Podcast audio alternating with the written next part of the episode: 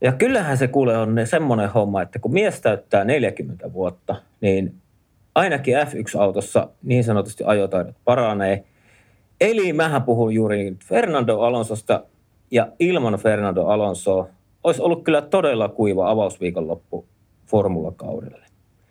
Mutta tota, on pakko kyllä sanoa, että oisin halunnut olla paikalla kisan jälkeisessä palaverissa, missä käydään ensimmäisen kierroksen tapahtuma, jossa tallikaveri Lance Stroll suorastaan yritti, yritti murskata Alonson kisan ajamalla perään. Miettikääpä kuuntelet sitä, kun Alonso katsoo Strollia sen yhden yksittäisen kulmakarvan takaa tuimasti, niin on aivan taatusti varmaa, että vastaavallaisia tilanteita ei tule enää tapahtumaan lähellekään tällä kaudella. Tämä on Suomen F1-podcast. Tervetuloa mukaan.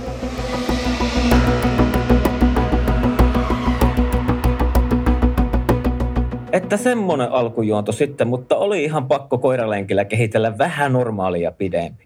Mutta Juho, sä oot siellä Etelä-Helsingissä ja tota, mitä tuossa ennen kuin ruvettiin nauhoittamaan, niin vähän sääkarttoja vilkasti, niin sieltähän ilmeisesti meren päältä on semmoinen aika voimakas lumisadealue tulossa Helsinkiin, niin katteletko säkin sitä todella tuimasti yhden kulmakarvan alta? Kyllä, katson, katson hyvin pahalla, pahalla kulmakarvalla tällaista takatalvea, mutta tota, se, on, se on sitä, mitä se on. Ei se auta kuin porohammasta. Mutta olettaakseni säkin olet samaa mieltä, että kun mies täyttää 40, niin sitten alkaa vasta elämässä ja radalla kulkemaan. Aivan ehdottomasti. Hyvä, hyvä. Hei, mitä Aki? Mitäs Aki mieltä olet tästä loistakkaasta alku, omasta mielestä loistakkaasta alkujuonnosta ja tästä, että kun mies täyttää 40, niin alkaa kulkemaan? No, sehän kuulostaa oikein hyvältä, kun tässä se on itsellä vasta kaukana tulevaisuudessa 40, mutta tuota, ihan samaa mieltä olen, että ne voi olla hyvinkin ne parhaat vuodet edessä vielä 40 mutta sen näkee aikanaan sitten omalla kohdalla, mutta Alonson kohdalla sen näkee nyt juuri tänä päivänä. Ja nähtiin sunnuntaina, kuinka se voi kokemus auttaa menestymään. Ja. Mutta tota, Aki, jos nyt isketään, ja oikeastaan Juhallekin sama kysymys, että jos nyt isketään niin kuin ihan suoraan kiinni tähän avausviikon loppuun, niin oliko tämä nyt semmoinen, mitä me niin kuin ennakoitiin viikko sitten? Mitä, aloita Aki sinä vaikka. Oliko se odotettu vai miten sä näet sen? Mm. Onko tylsä kaus tulossa? No sä aika hyvin sen kiteytit kyllä sillä yhdellä sanalla, että aina jos niin kun, kun ennakoidaan ennen kautta ja ajatellaan, että millaiset voimasuhteet on, niin se on ehkä sellainen pettymys, kun ne toteutuu, ne varsinkin nyt tänä vuonna, koska jo, jo testit vaikutti, testien perusteella vaikutti siltä, että Red Bull on askeleen muita edellä, niin se kyllä aika, aika rankasti realisoitu, ainakin Bahrainin radalla. Tietysti kun testit ajettiin siellä, niin aika hyvin se korreloi myös sitten Bahrainin tuloksia, mutta tota, myös valitettavan isoksi muodostui se ero sitten taaksepäin niin aikaissa, mutta varsinkin kilpailussa.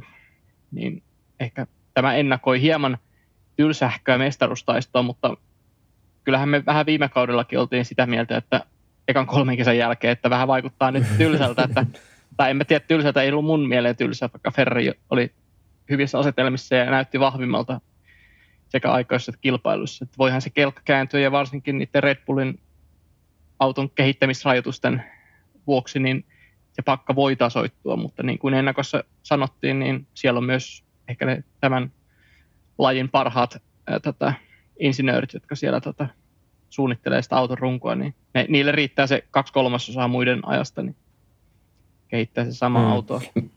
Mitä mieltä saakin olet siitä, että tota Sainz, joka ajoi Ferrarista maaliin, ikävä kyllä Leclerc joutui keskeyttämään, niin tota, jäi sen, oliko se 48 vai 50 sekuntia, jäi Verstappenista ja toisen varikkokäynnin jälkeen Verstappenille kerrottiin radiossa, että tota, voit ruveta himmaamaan, että ei ole kunnollista kilva-ajoa tänään. No, kyllä niin kuin kisan aikana niin kyllä muutama ruma sana pääsi suusta, kun näki, että se on Leclerkin auto, joka hyytyy radan varteen, eikä Sainzin, koska niin kuin ihan rehellisiä ollaan, niin koko viikonlopun ajan niin Sainzin tekeminen ei ollut niin kuin, se oli tavallaan yhtä paljon perässä kuin oli peräsin tekeminen Verstappeniin nähden, niin Leclercia oli perässä Sainz, niin kyllä niin kuin harmittaa Leclerkin puolesta, koska hän olisi kuitenkin tuonut hyvin todennäköisesti sen kolmossien Ferrarille, mikä olisi ollut niin kuin sellainen, öö, sellainen pieni maineen puhdistus, mutta nyt, nyt kun jäätiin nelos siellä Sainzin toimesta, niin, niin, ja vielä hyvin selvästi Alonsolle, niin kyllä tota, kyllä oli uhka, niin kuin huolestuttavaa se kyyti. Ja jos ajattelee pelkästään vertaa Peresiin se ero, niin siihenkin se ero oli sen lähemmäs 40 sekuntia, niin kyllähän se aika huolestuttava on niin kuin sen kisakyydin kannalta. Ferret aika, jossa ne oli vielä suhteellisen lähellä Red Bullia, mutta ei, ei löytynyt kisaan ihan hmm. täyttä iskua. Kyllä. Oliko Juhalla tuohon, siitä on jo hetki kulunut, Akilla oli niin pitkä vastaus kuin mitä mä kysyin, mutta sä varmaan muistat, mitä mä kysyin. Niin miten, miltä sun mielestä niin näyttää nyt tämä ensimmäisen viikonlopun perusteella se vähän, mitä ennakoitiin, että ei välttämättä tulekaan niin tasainen kaus kuin ajateltiin? No ei, ei voiton kannalta ei valitettavasti tule, että kyllä, kyllä Red Bull on niin kuin... Meinaatko, että yhden kesän perusteella pystyy tekemään no, noin nopea johtopäätöksen? No se ero, ero oli niin jäätävä, että mun on vaikea kuvitella, että se kääntyisi jollain muulla radalla tai, tai edes koko kauden aikana kehitystyön ynnä muun, muun kautta sitten. Et se, se oli vaan niin raju se ero. Se oli ihan täystyrmäys verrattuna muihin talleihin. Niin, varsinkin jos vaikka vertaa vuoden takaisin. Niin, että kyllä niin kuin todella ihmeellisiä asioita täytyy tapahtua, että yksi käännöistä talleista saa vauhdissa niin kuin Red Bullin kiinni. Mutta tapahtuuhan siellä monta, monta muuta mielenkiintoista asiaa ehkä siellä kärjen takana. Ai niin kuin, että tässä vaiheessa kautta ruvetaan jo hakemaan niin kuin niitä niin sanottuja kakkosvaihtoehtoja, mistä niin kuin ma- makustellaan tässä no, podcastissa. No, ei tässä kuule muu auta. Hei Aki, Aki, mitä mieltä sä olit siitä, kun Leclerc jätti sen aika, jossa sen toisen Q3 sen toisen vedon vetämättä ja sanoi, että tota, halusi säästää softit, tuoreet softit kisaan. Mitä ajattelet silloin? Uskot sä sen no. selityksen? Öö, ai niin kuin, että osti, ostinko selityksen siinä, että oliko se... Niin vai oli, oliko siinä se tekninen vika sitten kuitenkin? No kun siis kyllähän öö, mä luin myös semmoista, että siis hän oli jo kisaan vaihtaneet sen e- Energistore, eli tämän energiankeräysjärjestelmän. Niin. Mutta eikö se tullut sunnuntaina se ilmoitus? Juu. Eikö se tullut silloin kisapäivänä se ilmoitus? Eli ne olisi sen silloin vaihtanut niin kuin lauantai ja sunnuntai aika jo ja kisan välillä. Joo, sillä välillä. Näin mä ymmärsin, että se olisi vaihdettu niin kuin varotoimenpiteenä. Kyllä. Niin kyllä mulla kävi siinä mielessä, siinä jo, niin kuin jo aikoissa ajattelin, että taisi tulla tekninen vika, mutta en mä nyt ihan täysin myöskään tyrmää sitä selitystä. Että totta kai ne on ehkä ajatellut, että ne haluaa lähtöön uuden renkaan ja sillä voisi jotain saavuttaa, jos ne on laskeneet, että ne ei pysty parantamaan enää tuosta kierrosajasta niin, niin paljon, että paaluu. Vaikka se ero oli vain kymmenys siinä kohtaa, niin kyllä mä jotenkin käynyt siihen puolelle, että siinä oli jo jotain silloin, jotain pientä teknistä vikaa. Kyllähän niillä lähti se yksi osakin irtos siinä heti kuin ykkösen alkuun, että tota, meinas, le, meinas levitä ensimmäiselle nopealle kierrokselle levitä koko auto, niin olihan se vähän hullunkurinen aloitus taas vaihteeksi orkesterilta. Mutta. Mm. Joo, kun itteeni häiritti se nimittäin hirveästi, kun ekavetojen jälkeen, jos olet sen reilun kympin perässä, niin ethän sä silloin jätä sitä toista nopeita, kun rata paranee koko ajan, niin ethän se jätä sitä käyttämään. Mm. Niin, ja olisi voinut luulla, että Koska... ainakin siihen peräsin aikaa olisi voinut riittää kuitenkin. Että sen verran olisi pystynyt parantamaan. Mutta... Juu, ja miten, miten Charles Leclerc, äh, kilpakuljettaja, jota mä arvostan, niin miten se kehtaa sanoa, että kolmospaikka on parempi lähteä kuin ykköspaikka? Niin. Miksi noin voi sanoa satana kauden ekakisassa? Se on kyllä hyvä kysymys, joo. En, mä en ihan koko niin. haastattelua kuullut, mä kuulin vaan se otsikon näin, että, näin, että joo. sitä rengasta, rengasta muka säästi, mutta niinhän se kisassa mm. sitten kuitenkin taisi, oliko se peräti, niin ymmärsinkö mä vielä kisan jälkeen oikein, että se samainen ö, energiankeräysjärjestelmä meni vielä niin, niin kuin käyttökelvottomaksi sen kisan aikana, mikä sitten levisi kisan aikana. Niin. Eli, niin, eli onko siellä nyt kaudelle sallitut kaksi käytettä? kaksi, kaksi on käytettyä ja kolmannes tulo rangasta. Eli oliko se kymmen, kymmenen, kymmenen ruutua tulo, siis jos ne joutuu ottaa kolmannen tuonne saudeihin, niin mm. ainakin ne joutuu varautumaan siihen, että ne joutuu käyttää kolmannen, niin aika niin kuin mm. sillä ei huolestuttavaa, että yhteen viikonloppuun jo kaksi ja vielä toinen, jos se pitää paikkansa, että sitä ei pystytä enää käyttämään, niin on kyllä niin kuin et sanotaanko näin, että se on, se, on, se on pelkästään Ferrarille, mutta myös kaikille niille talleille, jotka käyttää Ferrarin voimanlähteitä tänä vuonna, niin ei mikään hyvä merkki, että siellä saa Bottaskin varautua niin teknisiin, teknisen vikaan aiheutuneisiin keskeytyksiin valitettavasti. Kyllä, kyllä. Oliko Juhalla tähän jotain, jotain näkökantaa tähän Charles Leclercin ajamattomuuteen Q3? Niin, no mä en, mä en ymmärrä sitä mitä, minkään muun kuin käytännössä tekniikan säästämisen kautta kautta ehkä sitä asiaa. Että se, oli, se jäi vähän mysteeriksi, että oli tällainen klassinen, klassinen Ferrarin strateginen siirto, jota ei tahdo ymmärtää tallin ulkopuolella oikein kukaan, enkä tiedä ymmärtääkö aina sisälläkään. Että. Mm. Mutta siis tietenkinhän se ymmärtää silloin, jos ne on nähnyt jostain jostain läppäriruudulta, että aha, siinä on toi vika, että emme pysty joka tapauksessa parantaa, että ei hajoteta sitä enemmän. Joo, niin siis joo. silloin se, Se on mun veikkaus, että siihen se liittyy. Niin. Niin. Ja sitten totta kai, koska on auton valmistajista kyse, niin ei haluta sanoa, että kun ei vehkeet kestä, vaan sanotaan, että halutaan säästää näitä Pirelli-renkaita. Sepä. Joo, mä just Mm. meinasin, että se on varmaan Oli- osittain varmaan myös sellaista niin kuin, tai tiimin suojelua siinä suhteessa. Että Ajattelen, jos kisassa ei olisi käynytkään teknistä, ei olisi tullut Leclerc teknistä vikaa, niin aika moni olisi unohtanut tämän asian. Mutta nyt, nyt, Mm. nyt kun se auto jäi, kesk, niin kuin, jäi kisa kesken nimenomaan teknistä sy- viestä niin tota, johtuen, niin on tavallaan se asia nousi niin kuin pinnalle uudestaan sen takia, että se on, että ikään kuin yritettiin selitellä ja peitellä jotain ongelmaa todennäköisesti. Eihän me loppujen lopuksi ihan Kyllä. täysin tiedetä, mutta näin uskomus on, että siellä kyse oli siitä teknistä Mutta viestimislauuntaa. jotenkin, jotenkin niin kuin mä kisan jälkeen katsoin Leclerkin haastattelun, niin jotenkin jo niistä silmistä näki luovuttamisen. Siis tiedätkö, että kun se sanoi siinä vielä, että kisavauhdissa ollaan noin sekunti perässä. Mm. Että sehän on jo niin, kuin niin valtava ero, että millä sä saat sen kiinni yhden kauden aikana. Kyllä se hilliseksi vetää. Mm. Siihen vähän tekniikkamurheita päälle, niin tota, Mm. Ja jos, jos mun pitäisi veikata, mistä se ero tulee, niin se tulee ihan puhtaasti renkaista. Että Red Bull on vaan hellempi renkaille. Koska kuitenkin aika ajovauhti on Ferrarilla ihan hyvä. Ja tietenkin aika ajovauhdissa voi ottaa moottorista vähän enemmän potkua irti. Vai miten, Aki samoilla linjoilla vai? aika samalla linjalla. Että ei, ei ainakaan se ainakaan ei siirtynyt suoranaisesti se paljon puhuttu, niin mikä supermoottori, niin ei se ainakaan kisavauhdissa paljon auttanut, että jos ei renkaat kestä, niin siitä ei paljon apua. Ei. Ja, ja sama sitten, kun mennään kisan loppupuolelle, jos me mietitään sitä, kuinka helposti Alo, Alonsokin leikitteli Sainzin ohi, niin siis Alonsolla oli ihan eri renkaat siinä autossa. Mm. Siis niin kuin siltä se näytti. aivan eri renkaat, joo, kyllä. Pystyy jarruttamaan Mm. mm.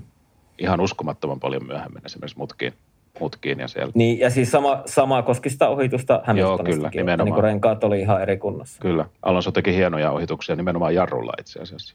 Mm. Itse asiassa, Aki, mitä mieltä sä oot tästä? Me tuossa nimittäin vähän rönsyilee nyt, mutta antaa rönsytä. Niin, niin totta, me Juhan kanssa tuossa vähän juteltiin tuossa ennen kuin sä tulit linjoille, niin me juteltiin näistä niin kuin Alonsosta ja kun mietitään Kimiä ja näitä niin kuin edellisen sukupolven kuljettajia, niin, niin me tultiin vähän semmoiseen tulokseen, että ne niin kuin, niillä on se taito ohittaa jarruttaessa ja niin kuin tuolla radalla, että ne ei tarvii sitä avattavaa takasiipeä ja pitkää suoraa ohittamiseen niin kuin nämä nykynuoret. Onks, miten sä näet ton asian, että onko siellä niin kuin Alonsosta löytyy ja no Hamilton on kanssa vähän vanhempi, mutta tavallaan jos Kimiä mietitään ja ketä on ollut aiempia näitä kuljettajia ollut tuossa niin kuin sanotaan, ketä on lähtenyt massat pois ja niin kuin joitain vuosia sitten, niin onko niillä oikeasti enemmän semmoista vanha ajan racing-taitoa, että niin kuin ei tarvita niitä avattavia takasiipiä, että päästään ohi. Mm. Kun jotenkin musta tuntuu, että nämä nykypol- nykysukupolven kuskit, että kun ei ne nykyään oikein ohitakaan muuta kuin sillä avattavalla takasiivillä. Se on oikein, oikein hyvä nosto nimittäin. Kyllä mä oon itse sitä miettinyt monesti, varsinkin silloin kun Kimin, Kimin toimintaa seurasi öö, melkein käytännössä sen koko ajan, mitä DRS oli käytössä, niin aika usein öö, Mm. Kimin ajamisesta tuli ehkä esiin se, että hän niin kuin, öö, Kimi ei ole ikään kuin tottunut tuommoiseen, että se ei osannut ehkä, että se ohitti ehkä jossain kohtaa väärässä paikassa. Eli tavallaan, että se ohitti just ennen DRS suoraa tai jotain vastaava tilanne, Joo. niin kyllä mulla kävi monta kertaa mielessä se, että on, onko siinä myös sitä, että nämä vanhemmat kuljettajat ei välttämättä, ainakaan silloin alkuaikana, niin eivät niin kuin, ei osannut adaptoitua siihen, että tässä kohtaa nyt ei ehkä ei kantakaan ohittaa. Ja mon, varmasti näillä nuoremmillakin, että ne on oppineet sen, että tässä kohtaa ei kannata ohittaa. Ja se, on ehkä, se ehkä liittyy enemmän siihen, että toiset miettii enemmän sitä, että tässä ei kannata nyt ohittaa, että mä menetän muuten sen sijoituksen tak- takaisin, mutta kyllä se varmaan olet siinä oikeassa, että Alonsot ja Kimit ja muut kumppanit, jotka on siihen aikaan ajanut, kun ö, ei ole ollut mitään tämmöisiä vippaskonsteja, ei ole ollut mitään avattavaa takasiipeä niin pikkuformuloissa eikä muissakaan luokissa, vaan nimenomaan, että se on pitänyt rakentaa se ohitus, niin siinä on tullut myös se, se semmoinen perstuntuma siihen ajamiseen, että lähdetään hakemaan heti niin kuin monta mutkaa aiemmin eri ajolinjaa ja sitten yritetään Kyllä. niin kuin yllättää se edellä oleva kuljettaja, eikä sillä lailla, koska niin kuin aika usein, just niin kuin sanoit, että niin, vähän niin kuin ven, venataan sitä DRS suoraan, niin kyllä varmasti näillä kokeneimmilla, mutta on sitten myös näitä niin kuin nuorempia kuljettajia, jotka ohi, osaa ohittaa ja on aggressiivisia, niin pystyvät ohittamaan myös muualla, mutta se on hieno nähdä aina, aina kun ohitetaan semmoisessa epä, epätavallisessa paikassa, niin kuin Alonso teki, taisi tehdä parinkin otteeseen siihen, oliko se kasin mutkaan, niin hienoja ohituksia. Joo, taisi olla. Siihen sisäpuolelle otti siinä se. Mm. 8 tai 9 mutka, mutta kuitenkin se mm. radan tiukin ja hitain paikka. Niin. Joo, mistä me myös Akin kanssa juteltiin siitä, että kyllähän niin kuin, jos mietitään vaikka Max Verstappenia, joka nyt ehkä tällä hetkellä on ihan se selkeästi paras kuljettaja tuossa sarjassa, niin, niin muistatko, kun Max tuli tähän sarjaan, niin sillähän oli semmoista, tiekka vanha ajan racingia tosi paljon mukana. Että se niinku haki tosi, oli semmoinen niinku ärhäkkä ampiainen siellä radalla. Että se haki vähän joka paikassa, missä oli vaan mahdollisuus mennä ohi.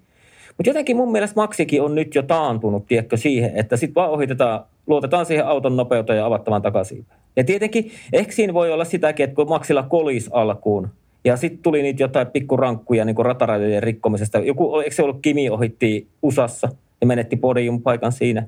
Oli joku rataja, ratarajan rikkominen, niin onko se sitten taas vähän tuonut semmoista, että okei, no ohitetaan sitten näillä avattavalla takasiivellä, että ei oteta niitä riskejä niin sanotusti. On varmasti, ja kyseinen tapahtuma oli varmasti, viittasit 2017 USA GPC. Taisi olla ihan, se oli niin, se pitkä, se... pitkä oikea mutka ihan lopu viimeisellä sektorilla, missä Verstappen leikkasi Kantarellin sisäpuolella. Sisältä.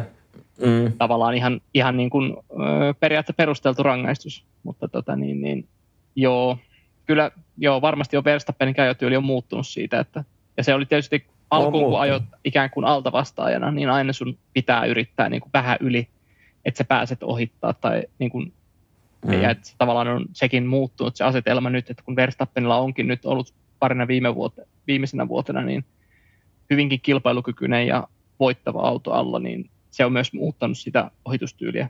Sitten pitää ottaa pois nämä Hamiltonin kanssa käydyt taistelut, mutta tota, ylipäätään muita vastaan, että jos on ollut suhteessa helpompi ohitettava kuin Verstappen itse, niin kyllä on aika sitten löytänyt myös helpon paikan ohittaa edellä olevia. Hmm.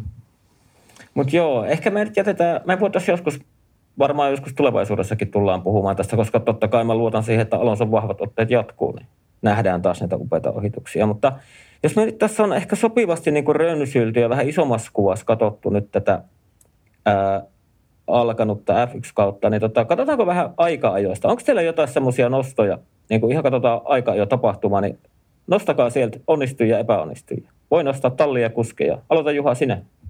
No mä nostaisin ehdottomasti Haassin tai ainakin toisen Haasseista, eli Hulkenbergin kyllä, kyllä onnistujiin. Että sääli, sääli, ettei se auton, auton vauhti sitten vaan riitä, riitä sunnuntaina enää mihinkään, mutta tota, hieno, hieno oli aika jo veto kyllä vanhalta, vanhalta mestarilta. Mikä mestari? Vanha mestari. Kaipa tuo joskus en jotain on se, on, se, on se voinut voittaa jonkun sarjan. Ei, nimenomaan jossain, jossain sarjassa. Mm. Ainakin GP2 okay, mutta... voitti 2009 vuonna. Joo, ja ettei vaan olisi Le Mansin voittanut myös jossain joukkueessa. 2015 voitti. Just näin. No niin, eli vanha mestari Niko Hulkenberg. Tai itse asiassa Daniel Ricardo sanoi sitten Niko Hulkenberg. Sehän huutistaa sillä yhdellä kaudella aina kaikissa tilaisuuksissa.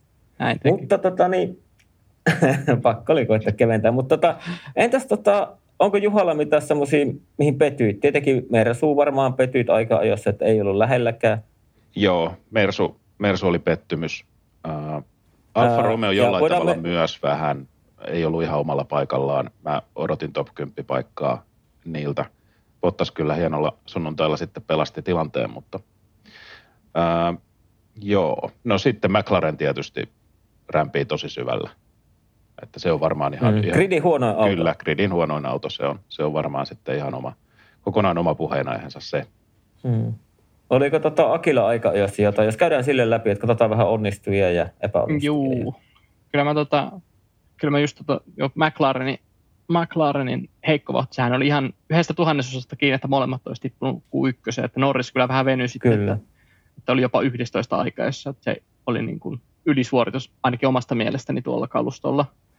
Mutta Mut Norrishan tekee sitä. Mm. Se tekee sitä, mitä Leclerc teki silloin Jep. Sauberilla, että se niinku ylisuorittaa kalustoon nähden. Se eikä, ikään kuin aika jo antoi McLarenille vielä vähän niin kuin paremman, ää, näytti paremmalta, mitä se oikeasti olikaan. Mutta tuota niin, niin Williamsin vauhti, että se oli hyvin lähellä, että Sargentkin olisi, olisi päässyt Q2 ja sitten harmitti Al- Albon, mä en tiedä mikä siinä tuli siinä Q2, mutta se ei saanut aikaa ollenkaan, mutta Eikö se ollut, oliko se ratarajat? Niin taisi olla, että se veti vain yhden vedon ja sitten se rikko ratarajat, meni rikki siinä, niin se vietiin se kierros, mutta tota, että kyytiä oli kyllä, että se olisi voinut hyvinkin olla Alpoon tuossa siellä 11 ja kisassa, kisassa sitten nähtiinkin, että Williams oli ehkä sellainen koko viikonlopun kannalta niin kuin ehkä suurin niin kuin positiivinen yllätys vauhdin puolesta. Täysin samaa mieltä. Et ei, me, ei me kyllä viikko sitten, kun ennakkoa nauhoiteltiin, niin ei, ei olisi varmaan niin kuin, tämmöisessä näin niin kuin suoraviivaisessa kilpailussa kyllä kukaan meistä olisi varmaan antanut Williamsille yhtä pistettä, että se pitää kyllä me, taidettiin, kyllä me taidettiin laittaa Williams pohjalle ihan jokainen. Joo, taidettiin näin. Vai oliko niin, että mä laitoin McLaren? Oliko se? En, en muista. Ehkä se oli Williams.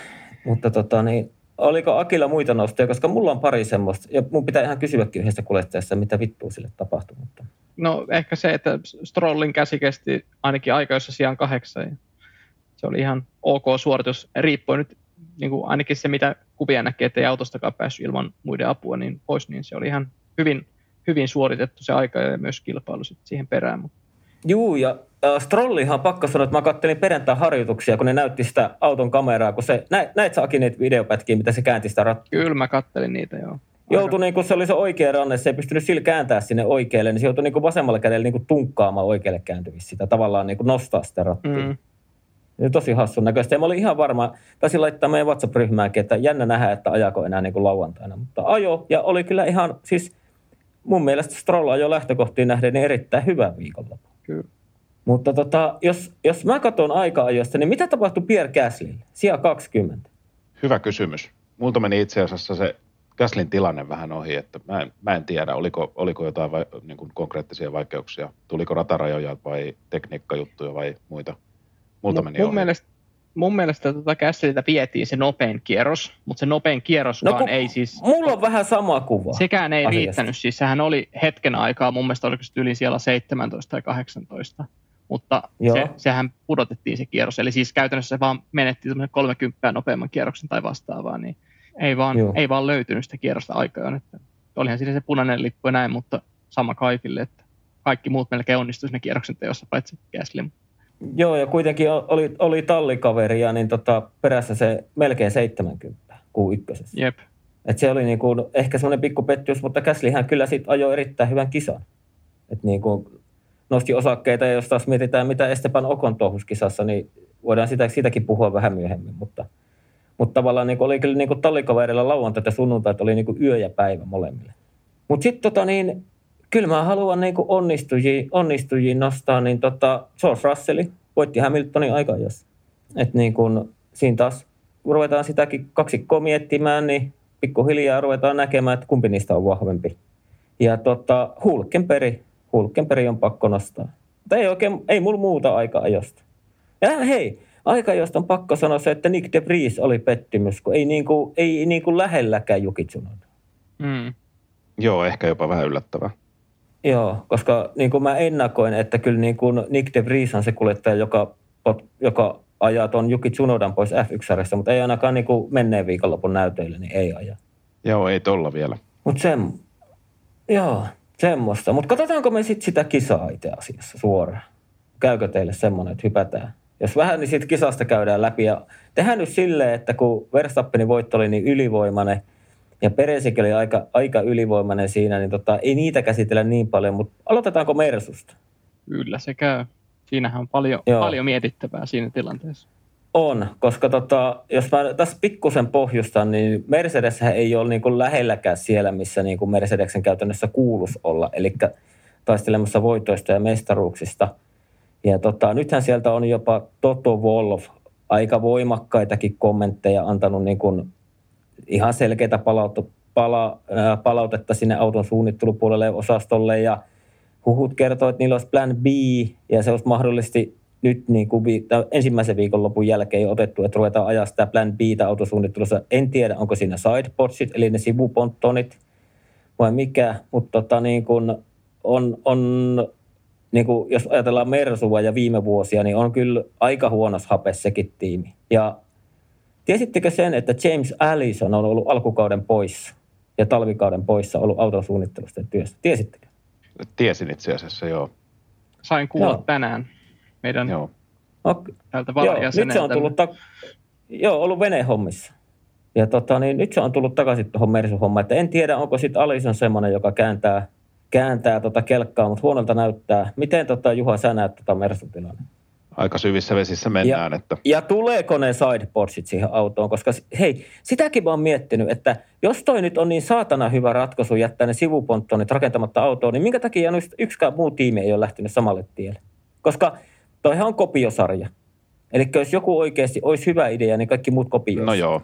Siis toi, niin. Näinhän se on, mutta mä puolustin viime viikolla niitä no ja ajattelin, että, tota, että Mersulla siinä varmaan joku ajatus on ja mä nyt pidän siitä kiinni. Mä en, mä en usko, että se konseptin muutos, mikä ikinä sitten onkaan ehkä Mersulla putkessa, niin mä, mä en usko, että se liittyy niihin no, no suoraan. Mutta tota, noin, noin niin kuin yleisesti ja muuten, niin, niin kyllä siellä aika syvällä, syvällä tietysti kynnetään nyt, että, että jos oli mm. vuosi sitten aika synkät tunnelmat siellä, niin, niin sehän oli suorastaan loistava avaus verrattuna sitten kuitenkin tähän, tähän missä nyt ollaan. Että, niin, kuin, niin kuin Hamiltonkin sanoi, että he on mennyt takapakkia mm. jopa vuoden takaisin ja sekin, on, sekin oli pettymys, että, että kyllä mm. te, tekemistä riittää. koska, koska eihän se nyt niin kuulu käytännössä olla, että Mercedes moottorin valmistajana, niin Fernando Alonso sijoittuu Aston Martiniin, jossa on Mercedeksen voimanlähde, niin sijoittuu paremmin. Ei, mun mielestä se ei vaan kuulu olla niin. Ja mun mielestä se kertoo niin, että Mersun moottorissa ei ehkä ole se ongelmavyyhti tai semmoinen, että olisi hirveätä tehoeroja tai vähemmän tehoja kuin Ferrarissa, vaan kyllä se niin kuin mun mielestä Mersu kärsii aeropaketissa. No joo, just tämä. Sieltä se, siinä se nyt tällä hetkellä häviää. Siinähän se on, joo, ja se on, se on kyllä nöyryttävää tavallaan tämmöiselle brändille, joka on omalla nimellään mukana tuolla, ja, niin, niin se, että ei ole edes, edes sitten niillä voimanlähteillä ajavista autoista se nopein, niin onhan, onhan se, onhan se hankkeet. Mm.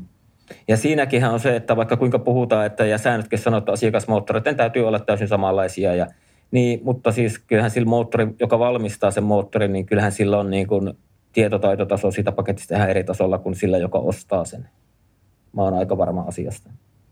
Onko Akilla jotain tähän Mersu-ongelmaan? Tota, joo, en mä tohon, en, en mäkään, Juhon, Juhon kanssa sama, samalla linjalla, että tota, en usko, että ne siitä niitä sivuponttoon siihen nyt yhtäkkiä alkaa rakentamaan ja väsäämään tuonne tonne. Mutta jos niillä on ollut se, jos ne on rinnalla jo rakentanut sitä plan B, että jos ei nyt, ne on antanut yhden kauden aikaa ja ne antaa vielä kauden alun, mm. jos edelleenkään se ei sillä lähde toimii, niin pakkohan niitä on jotain konseptia ruveta muuttamaan, koska jos ne jatkaa tuolla ja ne on ensi kaudellakin samoilla sijoilla, niin ei Mersu ole tuolla kilpailemassa sijoista 5 ja 6. Niin, ei lähtökohtaisesti ole kilpailemassa niistä sijoista varmasti, kyllä niillä varmasti joku plan B on ja olemassa ja on, ovat varmasti niin kuin kehittäneet jotain vaihtoehtoista ratkaisua, mutta mm-hmm. se on mm-hmm. sitten eri asia, että onko ne ö, pystyneet sitä kehittämään niin hyväksi ratkaisuksi, että se olisikin yhtäkkiä nopeampi, että tuskin ne sitä radalle tuo ennen kuin ne on varmoja siitä, että tämä ratkaisu on se, liittyy se sitten sivuponttooneihin tai noihin etusiipeen tai takasiipeen tai johonkin rungon aerodynaamisiin ratkaisuihin, niin ei, ei sitä ei se täyskäännöstä, niin kuin, sitä ei, niin kuin, en usko, että sitä pystyy tänä vuonna tekemään niin helposti kuin viime vuonna. Kun viime vuonna nämä autot oli mm. vielä uusia, tämän sukupolven autot, niin niissä oli tavallaan varmasti enemmän sitä potentiaalia, mutta nyt on niin kuin, ikään kuin jollain tasolla voi ajatella, että voi olla, että Mersu on tullut tiensä päähän tällä, tällä suunnittelukonseptilla, mutta se ei, niin kuin... No kun mä, mä uskon nimenomaan sen, että se on niin kuin, tämä suunnittelukonsepti on nyt katottu ja ne tietää sen datasta ja tietokonemalleista, että tästä ei niin kuin saada enempää. Että sitten mm. on niin kuin pakko ruveta tuomaan se plan B rinnalle. Ja okei, ja käytetään sitten vaikka tämä kausi, että ajetaan sille ja kehitetään sitä ihan vaan kylmästi niin kuin tulevaisuutta ajatellen. Mä silti uskon, että aika pitkälle saadaan mennä tätä kautta, että ne sinne tuo jotain öö, noin radikaalit, että ne yhtäkkiä muuttaa sitä sivuponttoni niin kuin muotoa, että todennäköisesti aika niin kuin sillä ulkoisesti ehkä pienillä muutoksilla, mutta silti voi olla suuria vaikutuksia siihen aerodynamiikkaisen toimintaan. Mutta ensimmäisenä varmasti niin pitäisi löytää sitä suorakyytiä ja se pitäisi niin kuin pystyä toteuttamaan niin, että downforce ei kärsi, mikä on se mm. haaste kaikilla tiimeillä, mutta se on se ensimmäinen varmaan, mitä niiden pitäisi yrittää löytää, koska jos, jos ei suorakyyti riitä, niin on, aika monella radalla tulee olla ongelmia, mutta myös se, että jos renkaat ei kestä sen paremmin kuin Ferrarillakaan, tai ainakin suhteessa Red Bulliin se ero on aika valtava, niin siinä on paljon ongelmia, että paljon haasteita, mutta tota, kyllä jos, joku siitä suosta voi nousta, niin kyllä se on Mersu, mutta tota, ainakin... Ihan niin kuin viime vuonnakin puhuttiin ihan samaa. Mm. Ihan samaa puhuttiin alkuvuodesta. Jos joku voi nousta, niin se on Mersu ja niin, uh, kyllä se edelleen... Russell voittikin Brasiliassa. Niin, ja kyllä nyt niin kuin ajatellaan, että pitkä kausi ja sitten radat on eri, erilaisia, erityyppisiä ratoja, mutta silti onhan se sillä lailla huolestuttavaa. Ehkä se on se hyvä herätys myös Mersulle, että se ei ole nyt pelkästään moottorista kiinni, että se on niin kuin, että kyllä Aston Martinin kyyti kilpailussa oli, varsinkin kun sai vähän tyhjää rataa ja lopussa se kisa, niin se, kyllä se auto, auto toimi paljon paremmin kuin Mersu, Mersun oma auto toimi, niin, niin, niin kyllä se on ehkä semmoinen herätys siitä, että ei se, se kaikki ongelma ei, ei liity moottoritehoihin, vaikka se viime kaudella hetkellisesti näytti siltä ja varmasti voi mm. edelleen olla, että siinä moottorissa voi olla jonkunnäköinen teho, niin kuin, että alhaisemmat tehot kuin kilpailijoiden moottoreissa, mutta tota, ei se, ole, se ei ole täysin ainut selitys heikolle kyydille. Mm. Kyllä. Mutta on kyllä tosi jännä nähdä, mihin menee. Mutta mulla on semmoinen kutina, että niinku, kyllä sieltä ne sivuponttonit vielä nähdään tällä kaudella. Pitäisikö pikku veto lyödä siitä? Jo, lyöttekö? Juha, Kyllä, kyllä mä voisin lyödä. Kyllä mä voisin lähteä. Otet, lähteä otetaanko olut punavuoren ahvenessa? Otetaan tämmöinen pikkuinen panos, mutta aina pitää vedonlyönnissä olla joku panos. No niin, kiinni veti. Eli mä sanoin, että tällä kaudella nähdään sivuponttori, ja sä sanoit, että ei nähdä. Mä sanoin, että ei nähdä. Okei, okay. no niin, no se on, se on sillä selvä. Mutta tota, jos mennään Mersusta eteenpäin, mennään entiseen Mersukuljettajalle, eli Valtteri Bottaksen, niin täytyy sanoa, että Valtterilta vahva viikonloppu. Lukuun ottamatta ehkä sitä aikaa jo, koska oliko Juha, joka sanoi, että olisi odottanut sitä sinne Q3. Mäkin odottelin, mutta ei vaan ehkä sitten autossa riittänyt se kyyti, mutta se starttihan oli nyt jumalauta kaikista paras. Siellä on kytkimen kanssa oikeasti tehty töitä talvitauolla. Oliko Akilla Bottakseen jotain nostoa? No joo, ehkä se on hyvä lähteä siitä lähdöstä liikkeelle, niin se oli kerrankin sitä, että, että kyllä keski, keskikastissa tuommoisia lähtöjä pitää pystyä ottamaan. Varsinkin mm. jos, jos sattuu, että aika ei aivan nappiin mene sitten loppujen, loppujen lopuksi, niin ei sillä aikalla ole mitään merkitystä, jos sä jäät siihen ruutuun paikalleen, tai sitten sä annat ekassa mutkassa neljä sijaa taka, takapakkia, ei vaan niin kuin us, uskalla tai ei, ei kehtaa ajaa ahtaaseen väliin. Nyt oli niin kuin rohkea, ja, rohkea niin kuin auton asettaminen myös ekaan mutkaan, ja sitten se Bottaksella kävi tavallaan tuuri siinä vielä, että Stroll kävi vähän pökkäämässä Alonsoa, niin pääsi vielä Strollikin ohi, eli nousi hetkellisesti kahdeksanneksi sinne ekalla kierroksella, niin se oli kyllä hyvää ajamista ekalta kierrokselta. Ja sitten myös koko kisan, että eihän siinä niin kuin takapäin ei tullut niin kuin uhkaa tainnut tulla koko kisan aikana. Jos niin kuin, no Käsli tuli lopussa aika kovasti lähelle, mutta... Niin, sit... mutta sekin johtui lähinnä siitä virtuaalisesta turva-autosta ja siitä eri renkaasta, että ehkä siinä Alfa ehkä vähän nukahti, koska se kuitenkin taaksepäin se ero oli aika turvallinen, että mm-hmm. olisi, olisi voineet käydä hakemassa sen softin alle, mutta tota, tavallaan onni onnettomuudessa, että se Gaslin softi rupesi antaa periksi sitten loppu viimeisellä kierroksella, että se ei aivan päässyt mutta tota, ohittamaan pottasta, mutta tuota, niin, niin, niin kuin kaikkineensa niin kuin Alfalta myös hyvää tekemistä sen taktiikan suhteen, että ne ensinnäkin oli Bottaksen kohdalla aktiivisia ja olivat ensimmäiset, jotka tulivat hakemaan niitä uusia renkaita ja yrittivät undercuttia, nehän taisi nousko se, se peräti nouski hetkellisesti. Ja Alonso kyllä, ekan stoppien aikana, ja se oli mun mielestä hyvä osoitus siitä, että vaikka se rengas olisi hyvässä kunnossa, niin sille ei välttämättä kannata jäädä roikkumaan sinne radalle, vaan hakea sitä niin kuin, välillä kannattaa hakea aggressiivisesti sitä, että sä saat niin kuin jonkun parin sekunnin edun siitä yhdestä kierroksesta, mm. niin se kyllä onnistui tänään, tai siis sunnuntaina onnistui, niin, niin hienosti. Ja sitten se lopun Alfan taktiikka, että ne otti Joan hakemaan nopeamman kierroksen Gasliltä pois. Mm niin mun mielestä se oli hieno, mm. hieno taktinen veto, koska kyllä aika niin kuin, tota harvoin on tehty, että joku tuommoinen häntäpään talli käy hakemassa ne softit ja ajamassa sen. Niitä aina muutaman kerran kauteen nähdään, mutta nyt oli tavallaan hyvin selkeästi sellainen taktinen ratkaisu, että mm. haetaan se pois nimenomaan kilpailevalta tallilta.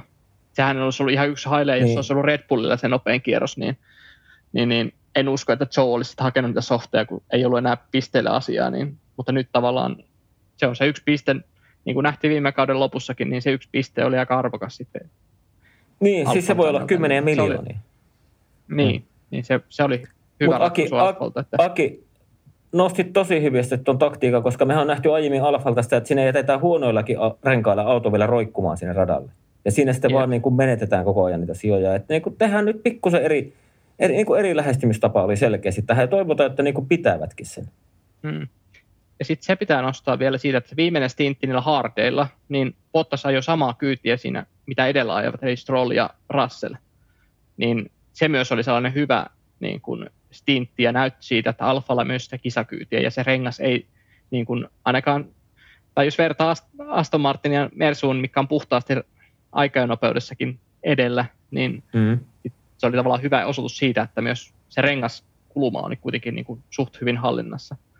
Että se okay, kyyti pysyi okay, siinä viimeisellä stintillä. Että se ero, mitä muodostui, niin se tuli kah- käytännössä kahdella ekalla stintillä Joo. edellä oleviin. Mitä Juha, oliko Juhalla Bottakseen, koska Valtterihan taitaa ruveta olemaan pikkuhiljaa meidän äijä niin sanotusti. On ehdottomasti, ehdottomasti on meidän äijä. Ja tota, hieno, hieno suoritus, hieno lähtö, hienosti asetettu auto, auto ensimmäisiin mutkiin, vähän tuuriakin siinä. Neljä sijaa ylöspäin heti alussa ja, ja undercut toimi hienosti. Ja kyytiä löytyi kohtuudella koko, koko kisan mitalta, että hieno veto.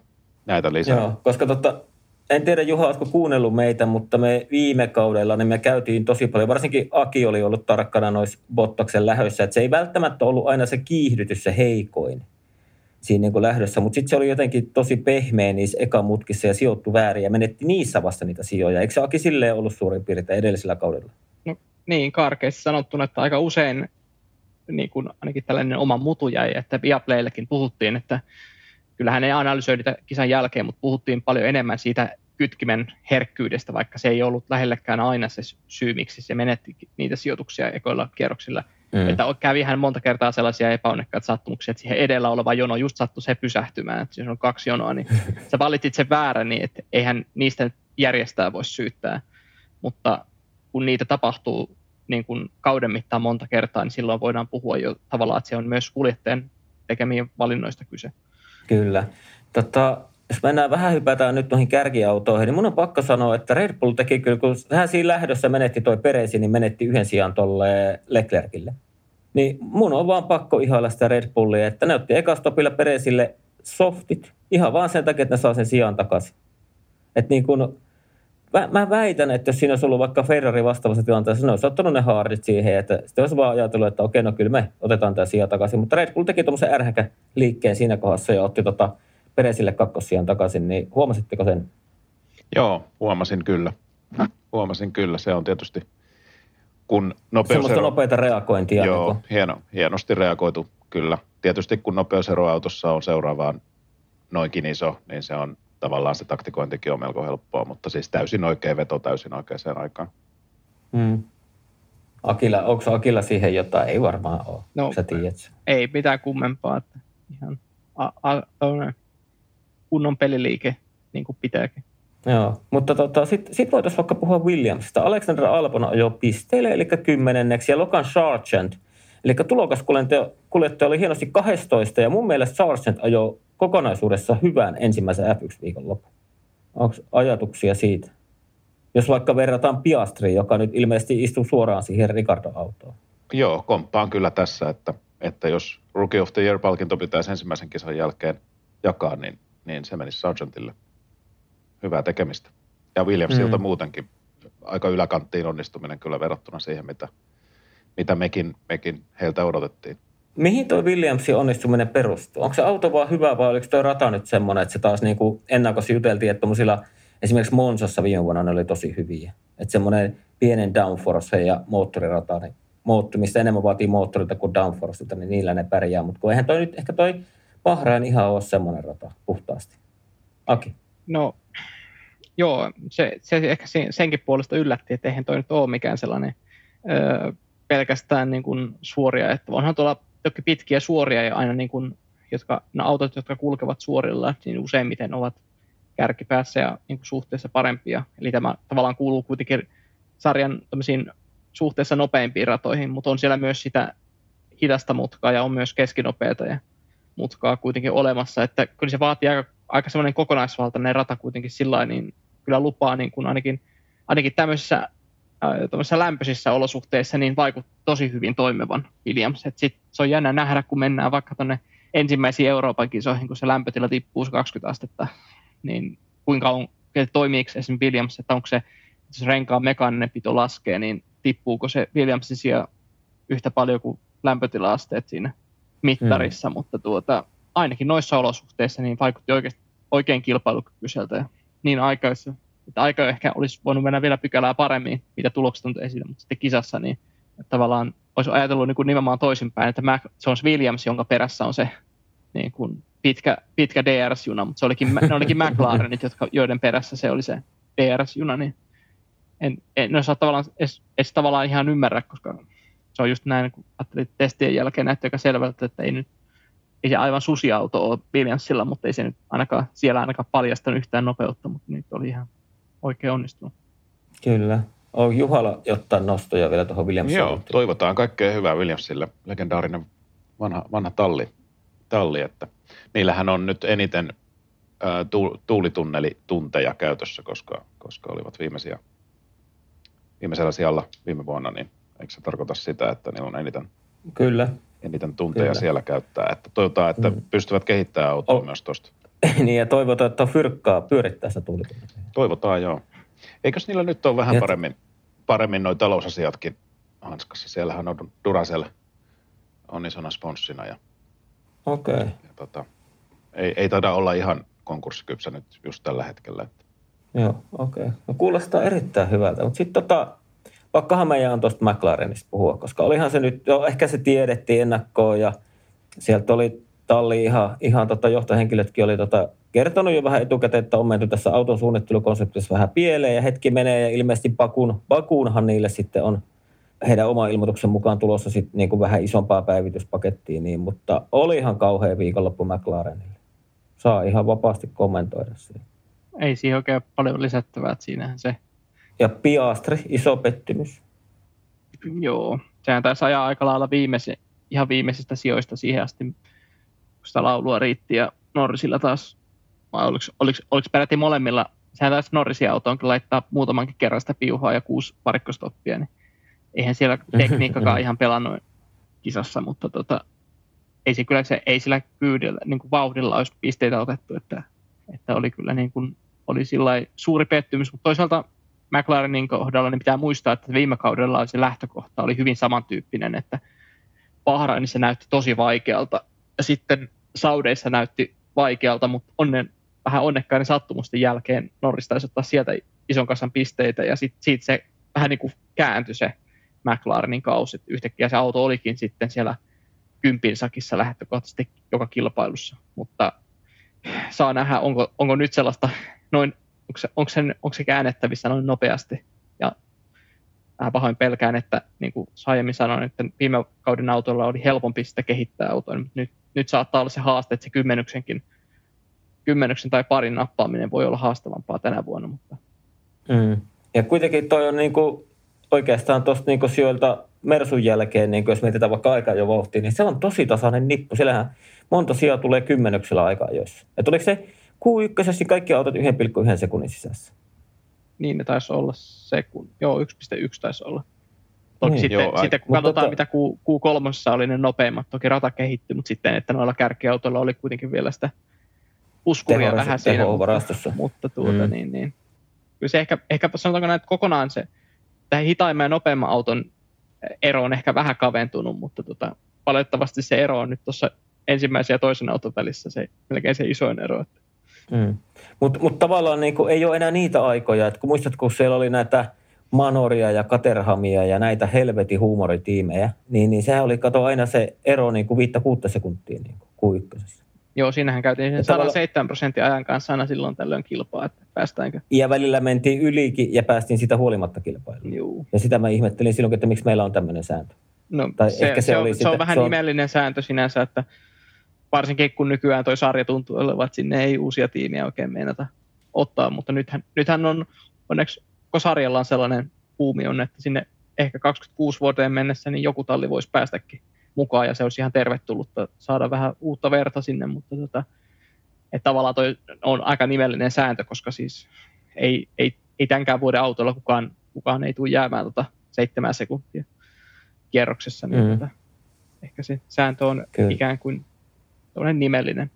Mm. Mutta jos tota, puhutaan sen verran McLarenissa ihan niin kuin Landon Norriksen kautta, koska mä itse sitä mietin, että mua niin kuin vähän säälittää se, että se kuitenkin me tietää, että se on niin kuin tuommoinen ikäluokkansa yksi niistä talenteista. Niin Oletteko vähän samaa mieltä kuin minä, että nyt menee kyllä ihan täysin Lando hukkaan ja onko se 25 vai 26 kautta asti, kun sillä on sopimuskin McLarenin kanssa, mutta okei, okay, toki me tietää, että sopimukset on ja niistä pääsee aina eroja, ja siellä on niitä tietynlaisia, on kuljettajilla ja on tiimeillä kuljettajakohta ja kuljettajilla tiimejä kohta on niitä tiettyjä vaatimuksia, että täytyy vaikka olla tietyllä pisteellä MM-sarjassa ja niin edespäin, että Pystyttekö te näkemään sellaista kuviota, että mä oon vähän itse makustellut sitä, että Landon Norris menisi siirtyisi Red Bullille?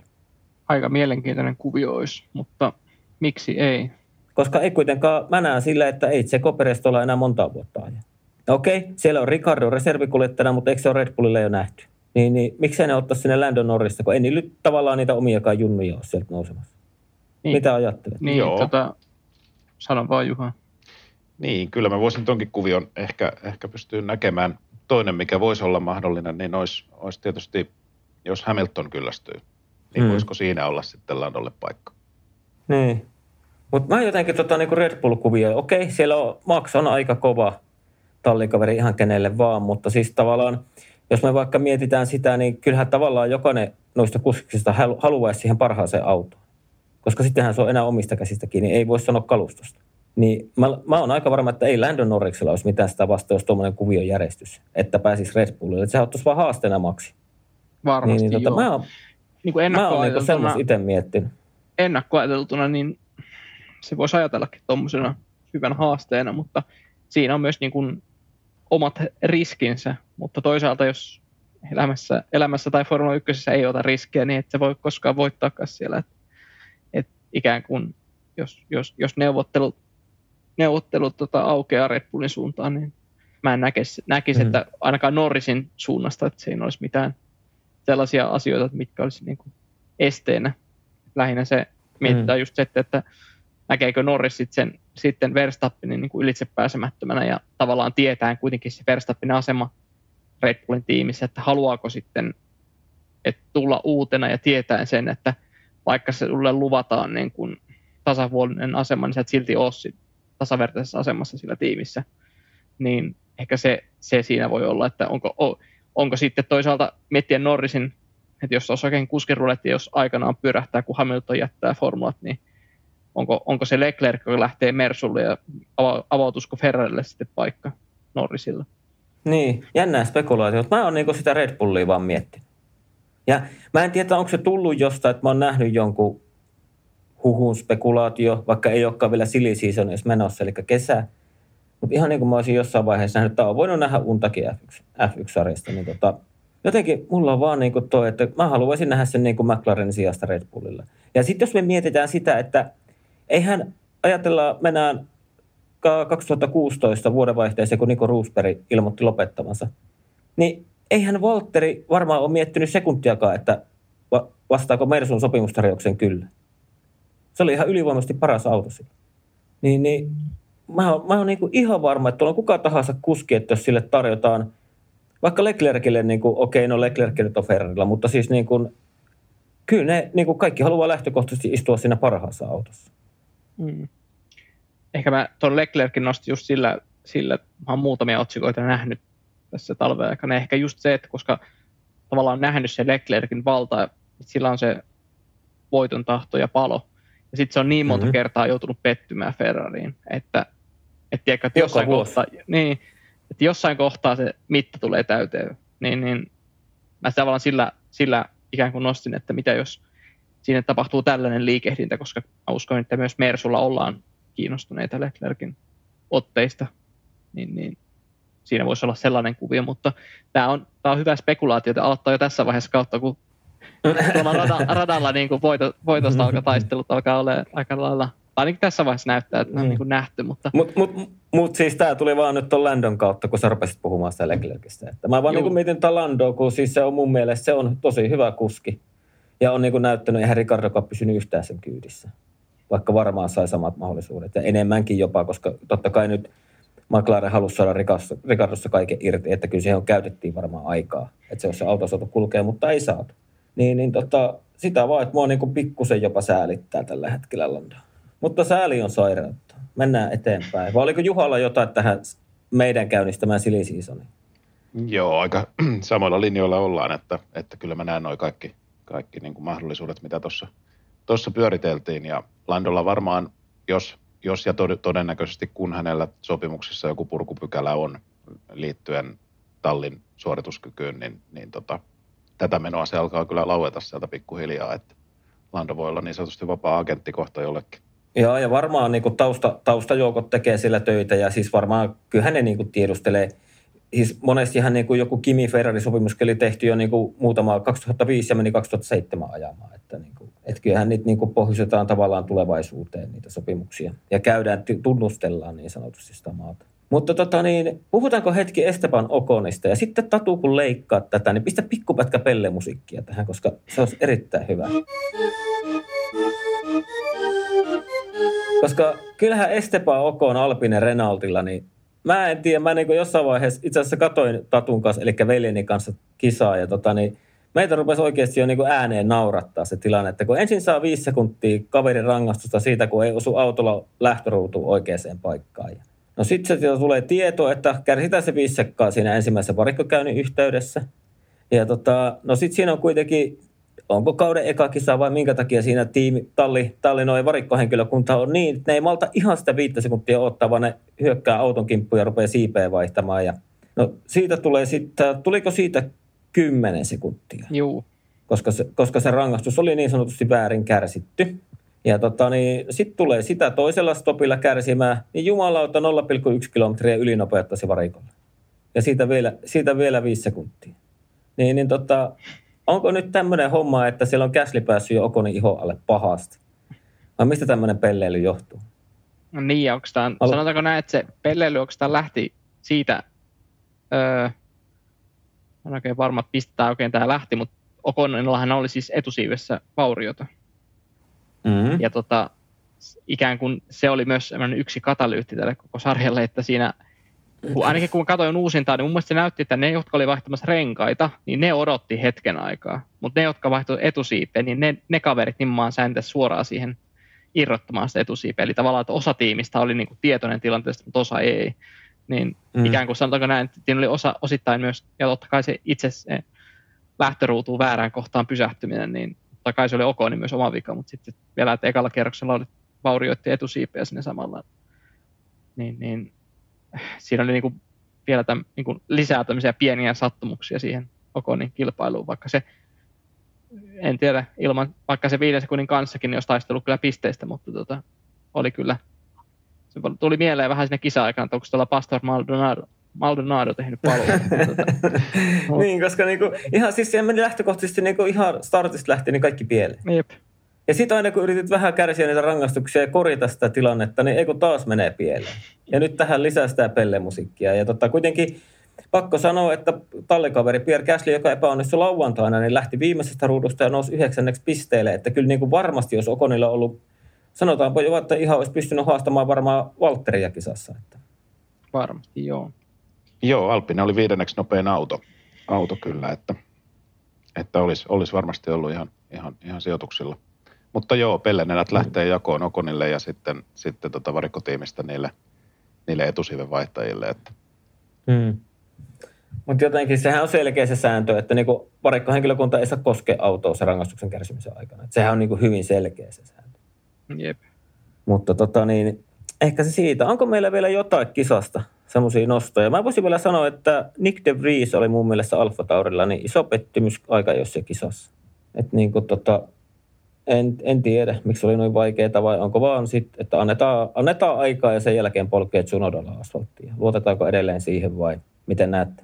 Annetaan nyt vielä hetki aikaa, että ei, ei ollut helppo viikonloppu, mutta tota, eipä se toisaalta niin pistetaulukossa niin yhtä monta pistettä siellä on Tsunodallakin, mutta Kyllä. Saa nähdä miten. Ehkä odotu, omatkin odotukset oli vähän suuremmat avausviikonloppuun, mutta aina pitää muistaa se, että siellä on montakin tekijä vaikuttaa aina yksi yhteen ja se lopun taktiikka, että nehän ajoi hetkellisesti samasta sijoituksesta siinä lopussa, mutta sitten en tiedä vaikuttiko se VS se virtuaalinen turvautu siinä lopussa sitten, että oliko Tsunolla eri renkaat siinä lopussa sitten, mutta Sitten se Mm. ero Mistä se virtuaalinen turva-auto tuli? No sehän tuli tästä Leclerkin hyytymisestä. Aa, okei. Okay. Kato, kun mä mietin, että kun sehän jätti ihan hyvin se auto, että miksi se tarvii virtuaalisen turva-auton. Mä en tiedä, Joo. onko sille jotain romua ei tippunut, mutta Joo, ei se ihan täysin levinnyt radalle onneksi. joo.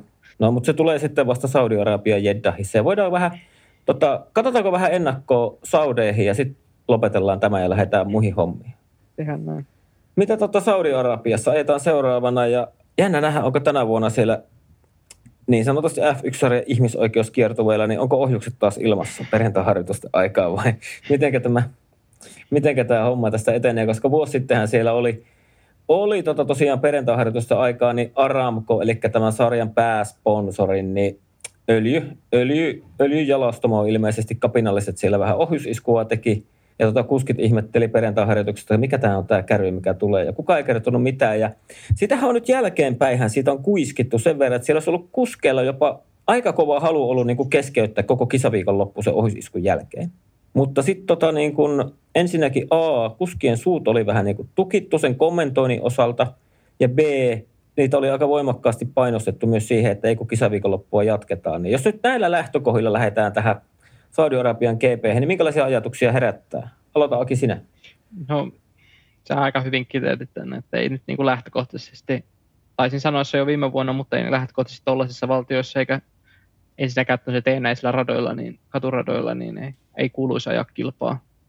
Vaikka, vaikka, vaikka sitä rahaa tulisi ovista ja ikkunoista ja vielä vaikka öljyjalastamoista, niin ei silti olisi mun mielestä syytä ajaa tuommoisilla radoilla, että ajettaisiin vaikka ajettaisiin oikealla moottoriradoilla sen sijaan, niin olisin huomattavasti tyytyväisempi ja varmaan uskon, että moni kuuntelijakin myös yhtyy tähän mm. mielipiteeseen, mutta nyt kun kalenteri on lyöty lukkoon ja siellä ajetaan, niin ehkä koitetaan keskittyä kuitenkin sitten rada, tai ainakin itse koitan keskittyä ratatapahtumiin ja sivuttaa ne taustalle muut asiat, että kyseessähän nyt on hyvin nopea katurata ja en, en, en, en ainakaan näe sitä, että ihan hirveästi nuo voimasuhteet muuttuu. Se Mm. ainakaan Ei, Aki, saanko sanoa radasta, saanko sanoa radasta, että sitä viime vuonna jopa luonnehdittiin vaaralliseksi katurauksi, koska sehän on tosi kova vauhtinen, aika kapea ja kovat betonit siellä ympärillä. Että. Jep, ja sitten hyvin sokko, eli tavallaan pientä mutkaa koko ajan. Et siellä ei ole montaa sitä pitkää, niin kuin tavallaan, että se näkemä on hyvin lyhyt. Eli se tekee Joo. Siitä myös vaarallisen, että jos auto, edellä oleva auto on sekunnin tai pari sekuntia edellä, niin törmää seinään, niin sä tavallaan välttämättä enää edes kerkeä reagoimaan siihen, että siellä voi olla auto poikittain, niin se, se ehkä luo sitä vaarallisuutta. Sitähän jo viime vuonna vähän muutamaa voi kaidetta siirrettiin, että saatiin tota vähän sitä näkymää sinne sisämutkaan tai ulkomutkaan, että avarrettiin muutamia mutkia, mutta tota, eihän se sitä poista, sitä vaarallisuutta. Toisaalta niin kun semmoinen pieni vaaraelementti, niin se aina, aina vaikka se kuinka niin kuin, tota, hurjalta kuulostaakin, niin se ehkä lisää tavallaan sitä radan mielenkiintoa.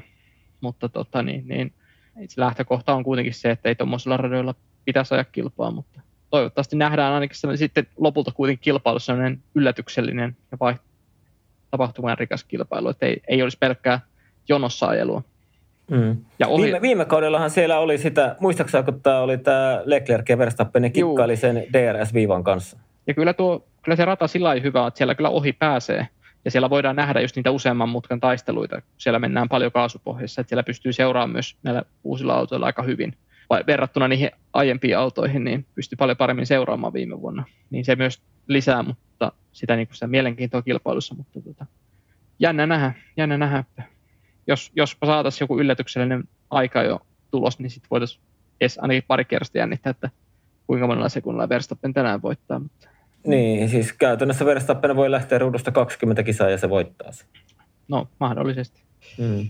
Mitä tota, onko Juhalla jonkinlaisia mielipiteitä nyt tästä viikonlopusta? Koska Juhalle mä haluan pohjustaa sen verran, että silloin kun Saudi-Arabia tuli kalenteriin, niin mehän ei tykätty sitä yhtään, me boikotoitiin sitä kisaa, ei tehty podcastia siitä, mutta Aramco on vähän meillekin kirjekuoria lähetellyt, niin nykyään puhutaan hymyssä suin täällä mikrofonien takana. Taisin tulla mukaan vähän liian myöhään. Ai niin, ei, ei, se ei ole sulle tullut tänä vuonna se kirjekuori. Joo, ei, ei, ei löytänyt tänne, että sulle taisi tulla kaksi. Ei, en nyt sano mitään, mutta kyllä Leviltä, Levi, Leville on lähdössä. tota, hyvin samalla linjoilla kuin kun, kun te olette tavallaan radasta ja, ja paikasta, jossa ajetaan, että hyvin huonosti mahtuu mun arvomaailmaan se, että tuollaisessa maassa ajetaan, mutta nyt kun sitten ajetaan, niin, niin sanotaan, että tosiaan äh, ratanahan se on suhteellisen mielenkiintoinen ja saattaa tuottaa ihan mielenkiintoisia tilanteita ja kisoja, kisoja että, että siinä on semmoista tiettyä draaman tajua, vaikka vähän tekemällä tehty onkin. Että odotan ihan mm. hyvää, hyvää viihdyttävää kisaa kyllä, mutta, mutta sinänsä en, en kyllä pidä ajatuksesta, että siellä tuollaisessa maassa sitten ajetaan. Meikä vähän oottelee, että Per Mailander saa ensimmäiset kierroksensa nyt Saudi-Arabia-kisassa niin ihan niin kuin kilpailuaikaa. Että niin kuin nähtä safety car. No se nähdään melko varmasti. Tuolla on seinät sen verran lähellä ja vauhdit sen verran korkealla, korkealla että, että se on kyllä erittäin todennäköistä. Mm.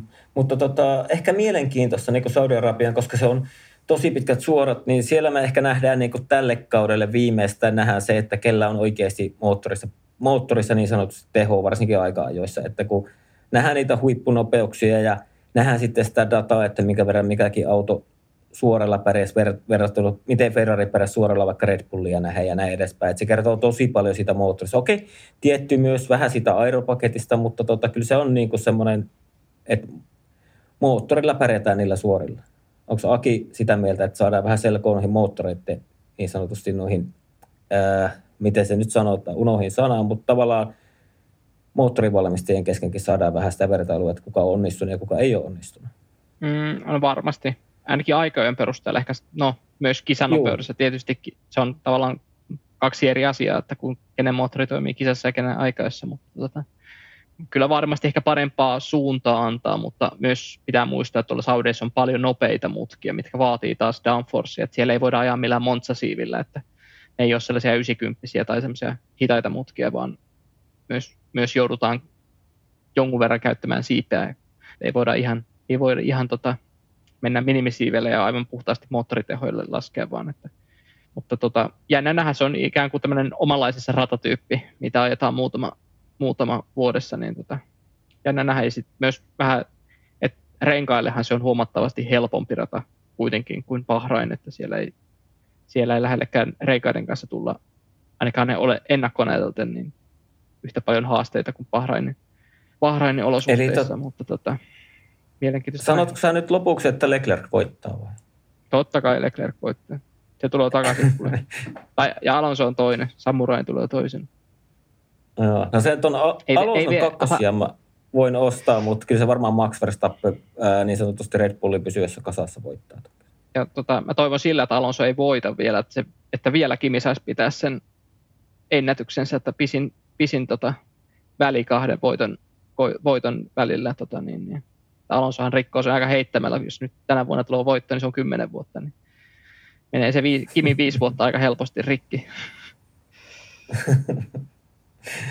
Mutta joo, ehkä tähän on ihan hyvä päättää. Ja tota, hei, kuuntelijoille vielä semmoinen verran siis teille kahdelle, jotka kuuntelitte loppuun asti, niin tota, meille voi laittaa kysymyksiä ihan tulemaan vaikka koska vaan, eikä aina tarvitse erikseen odottaa, että tota, me vaikka jossain Twitterissä huudellaan.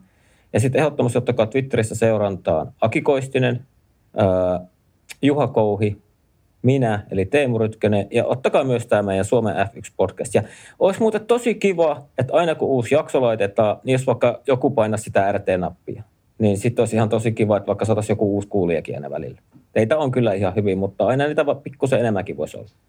Mutta tota, hei, Juha, hei, Aki, kiitos. Oli hyvä tämmöinen reilun tunnin paketointi Bahrainista ja nyt tehdään semmoinen homma minun osalta. Kiitos. Ja tota, mä lähden kohti Saudi-Arabiaa. Kiitos ja näkemiin. Kiitoksia.